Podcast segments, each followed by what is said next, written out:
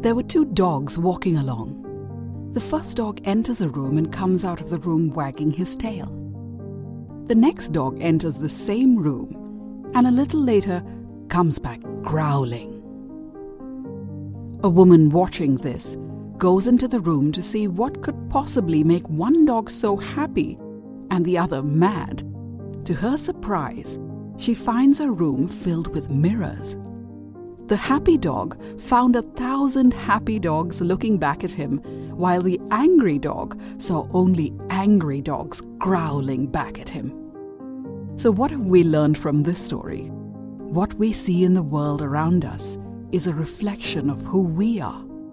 So, if we are at peace and calm within ourselves, we will see the whole world peaceful and calm. Sai Ram.